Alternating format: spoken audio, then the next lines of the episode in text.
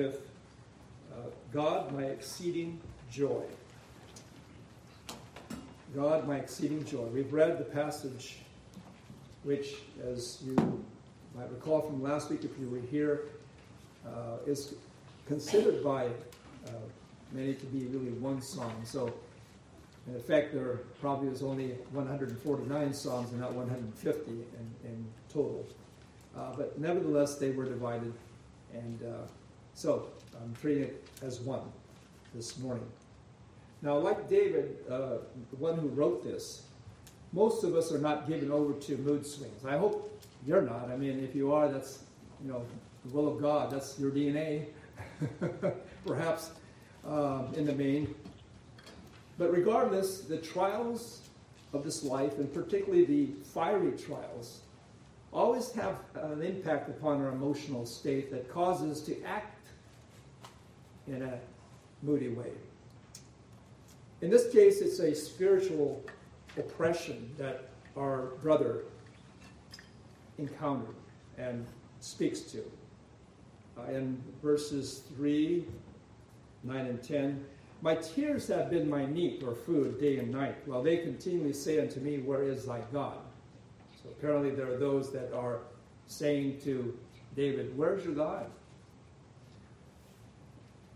9. Why go I mourning because of the oppression of the enemy? That could be Satan, but more than likely it's more than Satan. It's also, again, whoever these unbelievers are, be they covenant breakers of covenant Israel or heathen that surround the nation from their location. Uh, 10 As with a sword in my bones, mine enemies reproach me, while they say daily unto me, Where is thy God? We learned of one example last week of uh, Rabshakeh, who was the captain of the armies of Assyria. And by the way, it was not Nebuchadnezzar, it was Sennacherib, Sennacherib who whose nation was the most ferocious and the most deadly of them all in the life of God's covenant nation. Like anyone under pressure, David naturally wants relief.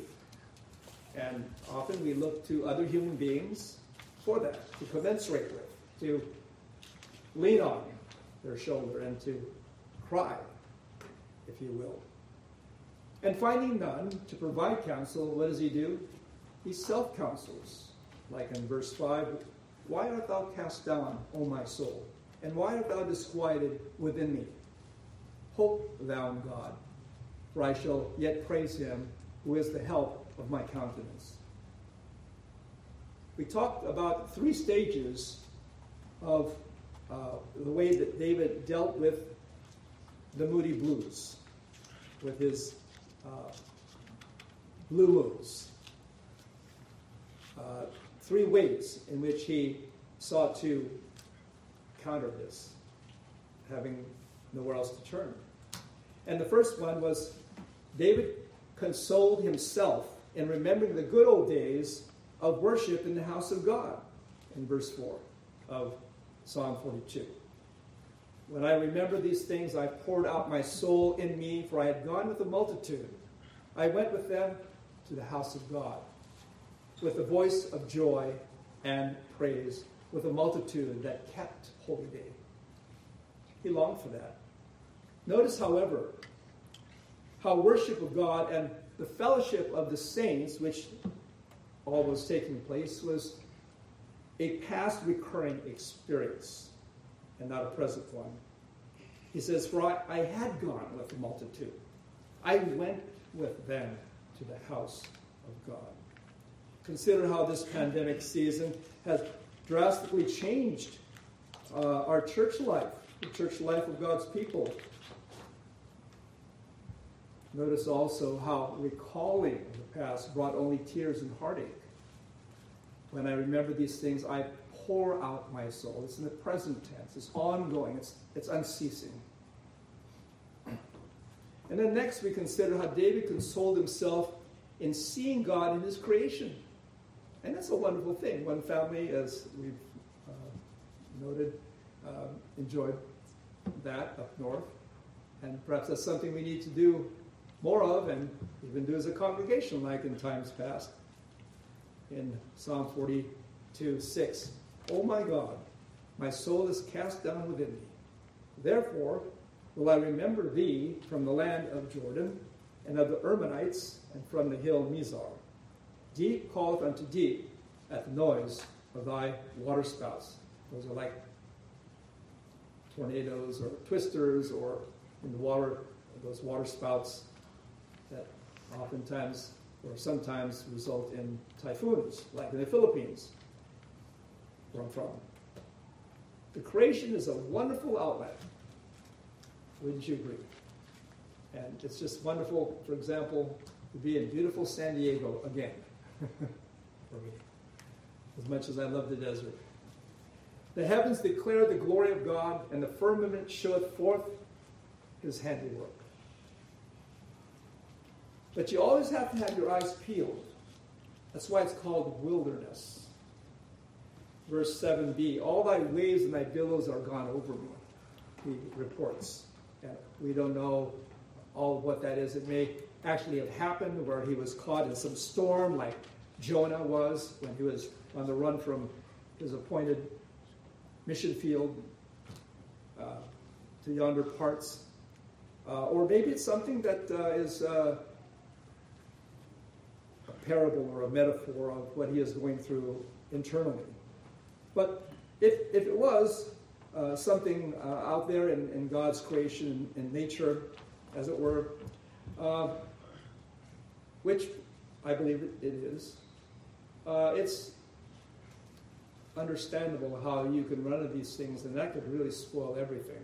Like I remember my niece and her family getting into a, a terrific accident on the road going north on their vacation. Man has always held this fascination for the deep blue sea, what's also called Davy Jones' Locker. Let me share with you uh, an incident in the life of the disciples of Christ in Matthew 14, 22 through 33. Matthew 14, turn to it, beginning at 22 through 33. And straightway Jesus constrained his disciples to get into a ship and to go before him to the other side while he sent the multitudes away. And when he had sent the multitudes away, he went up into a mountain apart to pray. And when the evening was come, he was there alone. But the ship was now in the midst of the sea, tossed with waves, for the wind was contrary. And in the fourth watch of the night, Jesus went unto them, walking on the sea. And when the disciples saw him walking on the sea, they were troubled, saying, It is a spirit. And they cried out for fear. But straightway Jesus spake unto them, saying, Be of good cheer, it is I. Be not afraid. And Peter answered him and said, Lord, if it be thou, bid me come unto thee on the water. And he said, Come. And when Peter was come down out of the ship, he walked on the water to go to Jesus. But when he saw the wind boisterous, he was afraid and began to sink he cried, saying, Lord, save me. And immediately Jesus stretched forth his hand and caught him and said unto him, O thou of little faith, wherefore didst thou doubt? When they were come into the ship, the wind ceased. Then they that were in the ship came and worshipped him, saying, Of a truth, thou art the Son of God.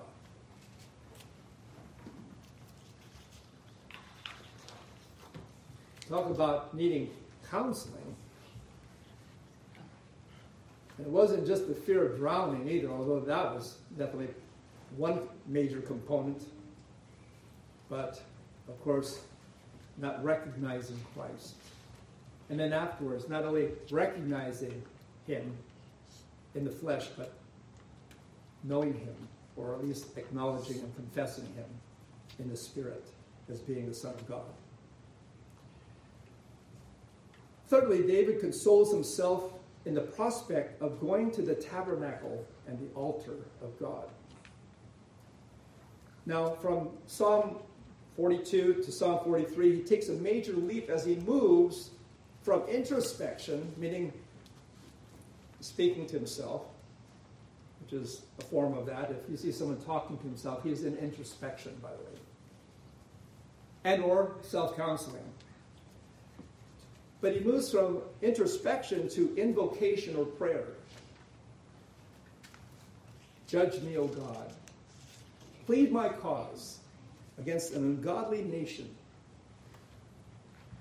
O deliver me from the deceitful and unjust man. Now, I would venture to say that he was king at this time of Israel, or, or possibly about to be king, on the verge of being king. And he is discerning the spiritual state of the land. As a prophet of God, he had that ability, and especially as he, he, he grew in stature and in wisdom as a, as a man. And so, if that was Israel, then it didn't paint a very pretty picture of where it was at spiritually. And I'm going to speak to that uh, a bit more shortly. But it also could be the ungodly around him that he had intercourse with as far as having to deal with from time to time. Although he had a very, say, more solid philosophy than, than those that came after him with regard to dealing with foreign countries that worship other gods and, and following God's uh, lead insofar as uh, not uh, uh, uh, getting their advice and getting their help, which always leads into trouble when you get help from outside your country, and especially a country that is not in favor of your God. You will always end up in trouble. So don't, that's a bit of advice. Don't get spiritual counsel from people who don't have the Spirit of God. And he goes on, For thou art the God of my strength. Why dost thou cast me off? Why go I mourning because of the oppression of the enemy? O send out thy light and thy truth. Let them lead me. Let them bring me to thy holy hill and to thy tabernacles. Note that last phrase, and to thy tabernacles. In Psalm 42, he lamented in being away from the gathered saints in the house of God. In verse 4. But this time he is more specific. He zooms in on the tabernacle, although it's in the plural, and that could be because he's considering the, the outer tabernacle or the uh, uh, the uh, what they call the, the holy place, and the inner tabernacle or the holy of holies, which is where the Ark of the Covenant is, which is representative of the presence of God amongst His people. But nevertheless, he laments being away, especially from the presence of God in that way, in that congregational and corporate way. And so he zooms in on that, which is the very center and heart of worship. Let them bring me unto thy holy hill, unto thy tabernacles. And this was not the first time for David to actually go to the tabernacle.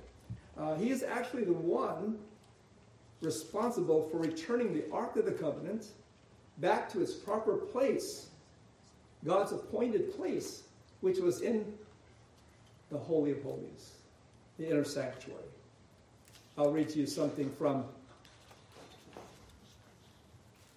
Jesus Walks uh, teaching ministry. Under Saul, worship of the Lord had languished. Saul had disobeyed the Lord's direction through Samuel. The ark had been lost to a generation before and never returned to its place in the tabernacle. It was taken by the Philistines. In his paranoia, Saul, first king of Israel, had slaughtered the priest who tended the tabernacle at Nob, and no longer was able to seek the Lord because Abiathar, the remaining priest, had taken the ephod, which is a linen apron that was used only by the high priest, with him when he fled to David. The worship of Yahweh was so diminished that Saul is reduced to seeking guidance from a witch of Endor, or uh, a uh, well, someone that dealt with uh, necromancy, and, and the like, a spiritist medium. David longed to renew the nation in the worship of Yahweh. To do that, he wanted to bring the long neglected ark into his new capital city, city of David, which is Jerusalem, as a sign that the Lord, the true king over Israel, is once again in the midst of his people. Unquote. This is perhaps the very reason why, the main reason, maybe not the only one, but the main reason why David is described as the man after God's own heart, as recorded by Luke in Acts 13 22. And when he had removed him, that is, God had removed Saul, he raised up unto them David to be their king, to whom also he gave their testimony and said, I have found David, the son of Jesse, a man after mine own heart, which shall fulfill all my will.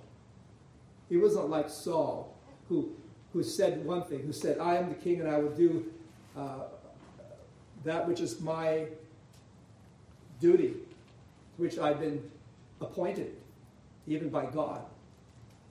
I'm going to do what the Word of God says. And doesn't do it. And, and, and suffers the loss of the kingdom. He's not like those who are in leadership today, who say and swear on the Bible, or maybe not on the Bible anymore, I don't know anymore, but who swear that they are going to uphold the law of the land and, and don't. David is not like that. And that is why he has God's commendation. David, a man after my own. Is that how you and I want to be remembered? I hope so. I hope so. David wanted the word of God to teach him. Oh, send out thy light and thy truth. Let them lead me. Let them lead me to thy holy hill and to thy tabernacles. He wanted the Holy Spirit to point him to the coming Messiah, the Christ, the anointed, the Son of the living God. David once prophesied, if, if you don't think that he believed in the coming Savior, he prophesied once in Psalm 110 The Lord said unto my Lord, meaning Yahweh said unto my Lord Jesus, Sit thou at my right hand until I make thine enemies thy footstool. And this is fulfilled in the New Testament, is it not?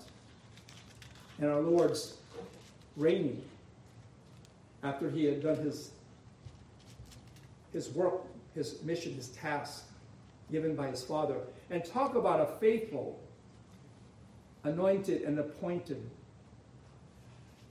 officer, in this case, Savior of his Father, our Lord Jesus Christ, of whom it is said that uh, he was obedient unto death, even the death of the cross.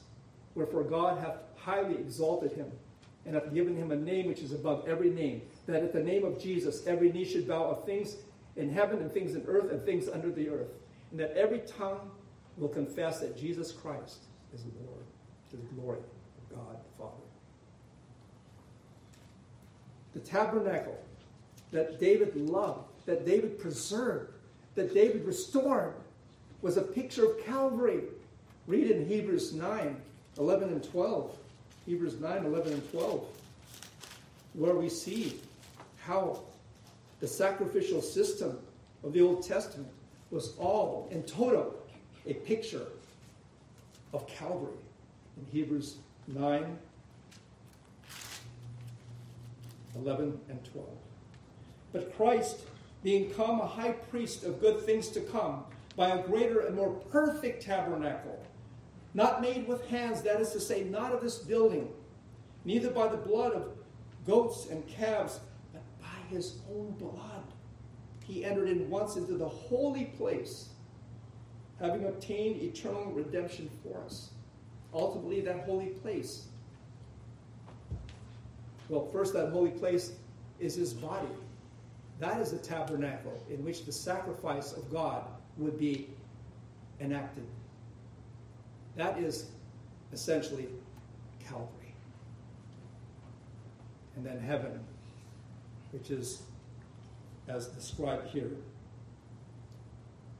the holy place where there is eternal redemption for God's people. David tells us of his commitment to go to the closest place on earth where heaven is, where God is reconciled with sinners, where God meets with his people, where God cleanses his people from their sins. And that is the cross. Look at Exodus 25 22. Exodus 25 22. Lest you think that nothing significant happened in the Holy of Holies, well, this is what takes place or took place there. And there, meaning above the Ark of the Covenant, particularly above the mercy seat where the two cherubim stood face to face. I will meet with thee. I will commune with thee from above the mercy seat, from between the two cherubims that are upon the ark of the testimony of all things which I will give thee in commandment unto the children of Israel. That is where God chooses to meet with us, and there only. And there is where we are reconciled to God by the death of His Son and are justified by His resurrection from the dead. And so, hopefully, now, at least in seed form, you have some appreciation of why David's hope is lifted up. Because his hope is in the Lord who made heaven and earth. His hope is in a God, a merciful God, a loving God, a gracious God who justifies sinners. And that is why he could say back in Psalm 43 4, Then will I go unto the altar of God, unto God my exceeding joy. Yea, upon the harp will I praise thee, O God, my God. But then why does he go back to self counseling? If you, if you uh, uh, notice in verse 5 of Psalm 43, why does he go back to his self counseling? It's like someone who says, I'm healed, and he goes back to the, to the counselor, to the psychologist, when he's already healed and he doesn't need to go back there. In this case, to being self counseled. Why art thou cast down, O my soul? Why art thou disquieted within me? Hope thou in God, for I shall yet praise him, who is the health of my countenance. Let me read you something that might help explain what's going on in David's heart and mind. And I'm reading to you from Martyn Lloyd-Jones' book. It's a classic. It is wonderful. This is a man who was the doctor to the royal family once upon a time who left that because he said, I cannot cure, I can cure their bodies, but I can't heal their souls through the gospel. I, I need to be able to get to the, that which is the most important of all, and that is the, the very soul of people. And so he became a minister of the gospel. And this is what he wrote in introduction to this book. He said, with regard to this self counseling episode of David, have you realized that most of your unhappiness in life is due to the fact that you are listening to yourself instead of talking to yourself. Huh, interesting, huh? Listening to yourself instead of talking to yourself. Take those thoughts that come to you the moment you wake up in the morning.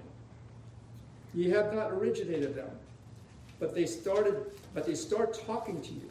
They bring back the problems of yesterday, etc. And that is why God says to let not the sun go down in your anger and resolve those issues between you and, and that, uh, that, that, dear one that you had a fight with. Don't go to bed with your backs turned to each other if you're husband and wife, and etc. etc. Someone is talking. Who is talking to you? Yourself is talking to you. Now, this man's treatment was this instead of allowing this self to talk to him, he starts talking to him. In other words, he talks to self instead of letting self talk to him, as it were. Why art thou cast down, O my soul? He asks. His soul had been depressing him, crushing him. So he stands up and says, Self, listen for a moment. I will speak to you. Do you know what I mean? If you do not, you have but little experience. The main art in the matter of spiritual living is to know how to handle yourself. You have to take yourself in hand, you have to address yourself, preach to yourself, question yourself. You must say to your soul, Why art thou cast down? What's your problem? Right? It's like my asking uh, uh, the, young people, uh, my, my young, older young, my older grandkids, what's your problem? when they're moping or when they're, uh, they've been self-quarantined and they can't, one can't make up her mind whether she wants to go to class or stay at home and, uh, and, and depends upon uh, the weather bureau to determine if she's going to go out and, and go to class. Okay, so that sort of thing. And I didn't tell you which of the two. There are two, two uh, uh, granddaughters. Why art thou cast down? What business have you to be disquieted? You must turn on yourself, upbraid yourself, condemn yourself, exhort yourself, and say to yourself, Hope thou in God. Instead of muttering in this depressed, unhappy way. Then you must go on to remind yourself of God, who God is, and what God is, and what God has done, and what God has pledged himself to do. Then, having done that, end on this great note deny yourself or defy yourself and defy others and defy the devil and the whole world and say with this man, I shall yet praise him for the help of his countenance, is also the health of my countenance and my God. So, hopefully that might help you in understanding what's going on here. Instead of thinking that David was just some person mumbling to himself who was going through the deep throes of some problem that he couldn't resolve. And mind you, if he was king at the time, can you imagine the weight that must be on his shoulders, and especially to be a godly king? To be a godly, God honoring, Christ loving, God's people loving king. In conclusion, God was King David's exceeding joy. And to God, my exceeding joy. Is God your exceeding joy? And mine. Then will I go unto the altar of God, unto God my exceeding joy. Yea, upon the harp will I praise thee, O God, my God. Shall we pray? O Heavenly Father, help us to benefit from this experience of David. And not just his experience, Lord, of, of having trials and tribulations. We all have them. And no matter what they are, no matter how big or how small they are, they are real. Whether perceived or real in the sense of uh, actually having a, a basis for being problematic or one that is contrived in our hearts and minds, Lord, they are real. And as such, Lord, you need to help us to do this very thing, to talk to ourselves and not to allow ourselves to talk to us, as it were. Help us, O oh God, to this end by finally praying to you to speak to us by your Holy Spirit through your scriptures. And that in order to point us to Jesus Christ. In Jesus'